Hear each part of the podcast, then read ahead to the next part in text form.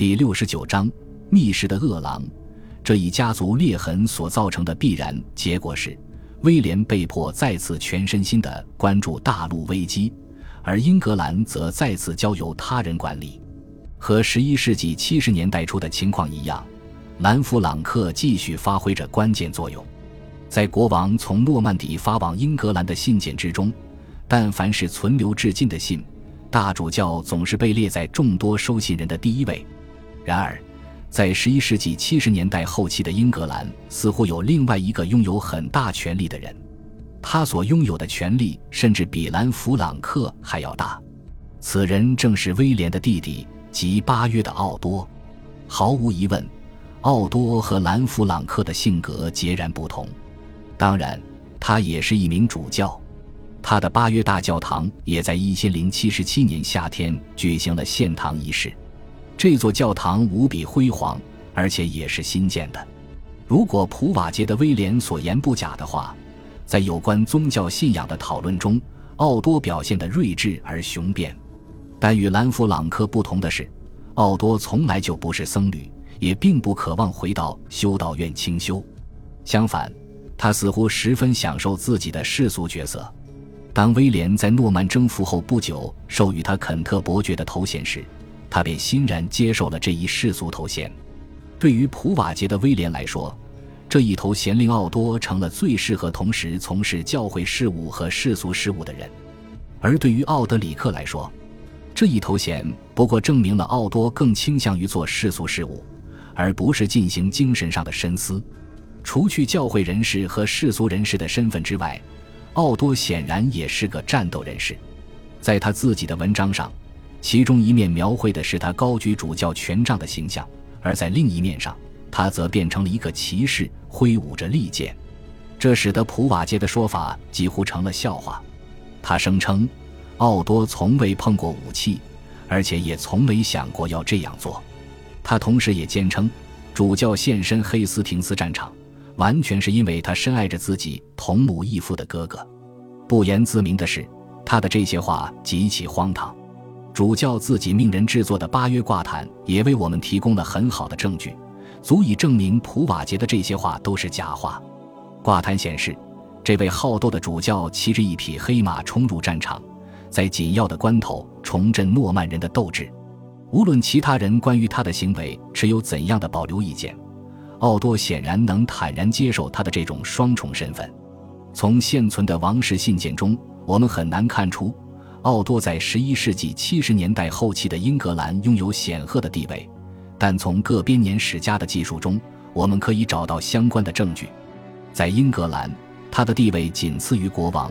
盎格鲁撒克逊编年史写道：“当国王在诺曼底的时候，他就是这个国家的主人。”而奥德里克则告诉我们，奥多的权力比王国里任何其他的贵族都要大。至于奥多的权力到底有多大，《末日审判书》对此有所揭示。其中有一系列条目显示，他有权自己重新分配土地，并自行解决有关土地持有权的争端。而在做出决定的过程中，他无需听取任何他人意见，甚至无需听取国王的意见。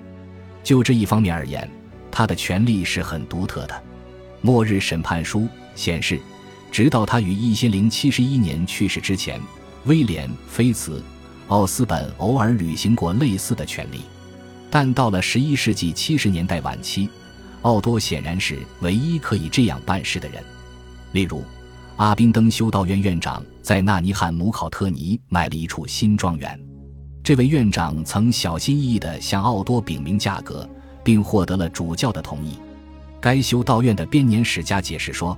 这件事发生的时候，国王还在诺曼底，而在那时，其弟弟巴约主教奥多正统摄着王国。奥德里克则更为直白地写明了这一状况。他说，奥多受到了各地的英格兰人的敬畏，并且能像国王一样进行审判。有趣的是，就在主教统治英格兰的那段时间里，土地分配制度出现了重大的改变。正如我们所见，在加冕典礼之后。征服者最为亲密的伙伴立刻就得到了封地，而在第二年，国王返回英格兰后不久，诸如蒙哥马利的罗谢的其他宠臣则也得到了这一类型的封赏。威廉把之前的旧领地合并成几个大地产，然后分封给上述这些人。奥多得到了肯特、菲茨、奥斯本得到了怀特岛，而蒙哥马利则得到了什罗普郡。这一分封方式完全打破了原有的土地产权模式。这种情况在苏塞克斯表现得最为明显。在那里，新设立的雷普完全打破了原先的地产边界。既然这些被分封的土地都位于威廉领地的外围，那么我们便可以猜测，威廉这样做首先是出于安全的考虑。但是，这些早期赠与其近臣和密友的土地是一些例外，似乎并不是按照总体规则分配的。在一些远离海岸和边疆的地区，我们能够看到诺曼人在按照不同的土地分配原则分配土地。个别诺曼人被赏赐的土地，此前为同一个英格兰人所有。就拿马厩总管安斯加尔来说，在全英格兰地位低于伯爵的人当中，他曾是最为富有的人。安斯加尔似乎参加过黑斯廷斯战役，而且受了致命伤。我们上一次看到安斯加尔是在《黑斯廷斯战役之歌》有关伦敦投降的描写。尽管伤情严重，他仍在进行谈判。此后不久。他的伦敦市长之职就被一个名叫曼德维尔的若弗鲁瓦的诺曼人接替了。在末日审判书的时代，安斯加尔的土地全都归他所有。换句话说，若弗鲁瓦似乎只是填补了他的前任所空出的位置。同样的情况也发生在1068至1071年发动叛乱的英格兰人身上。在他于1070年逃亡之前。梅尔斯维恩一直都是叛乱的首领，他一度担任了林肯郡的郡长，而其所有地产都落入了其诺曼继任者拉乌尔·帕尼尔的手中。休厄德·巴恩的情况也是如此，他在伊利陷落后便一直身陷囹圄，而他的所有土地都归一个名叫费勒斯的亨利的诺曼人所有。奥德里克还为我们提供了其他几个参与叛乱的英格兰人的名字。而从末日审判书当中，我们可以看到，他们的土地都被分别转到新来的诺曼人的名下了。更有甚者，在叛乱结束之后，一直到十一世纪七十年代早期，相同的进程似乎还在持续。例如，我们知道，在一零七三至一零七四年的冬季，瑟伯兰德这位北部英格兰的塞恩死去了，他是卡尔的儿子，而瓦尔斯奥夫派人在瑟特灵顿取了他的性命。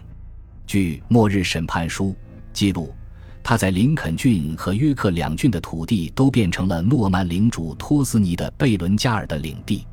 然而，在这之后的某一段时间里，我们仍能感觉到某种转变。诺曼人所获得的地产不止来自一个英格兰人，相反，我们见证了领地赠与的回归。诺曼征服之后的那种大型分封又出现了。要举例的话。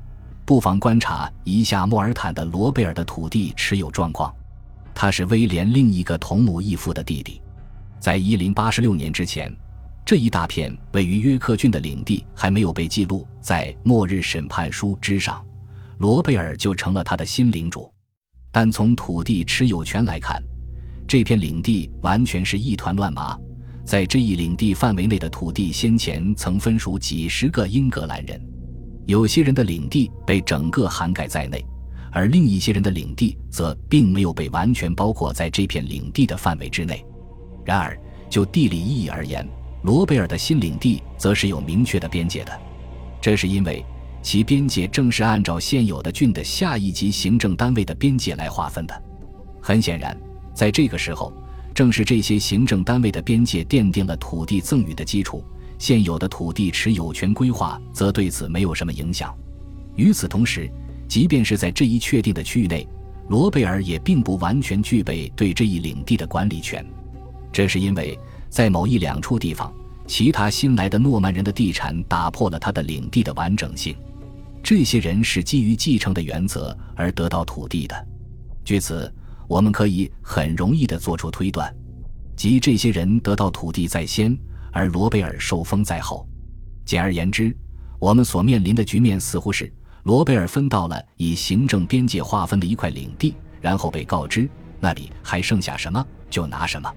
在英格兰的其他地方，按照那里还剩下什么就拿什么的原则，大块的领地被源源不断地分封了出去。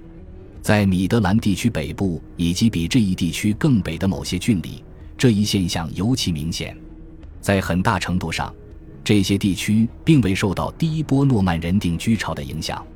这些领地的具体建立日期已不可考，但有证据表明，一千零八十年前后，几个拥有此类领地的领主已经出现了。可以看到，早期的那种直接继承土地的模式。似乎一直持续到了一千零七十三或一千零七十四年，就在这两个日期之间，有人做出了从根本上改变政策的决定。感谢您的收听，喜欢别忘了订阅加关注，主页有更多精彩内容。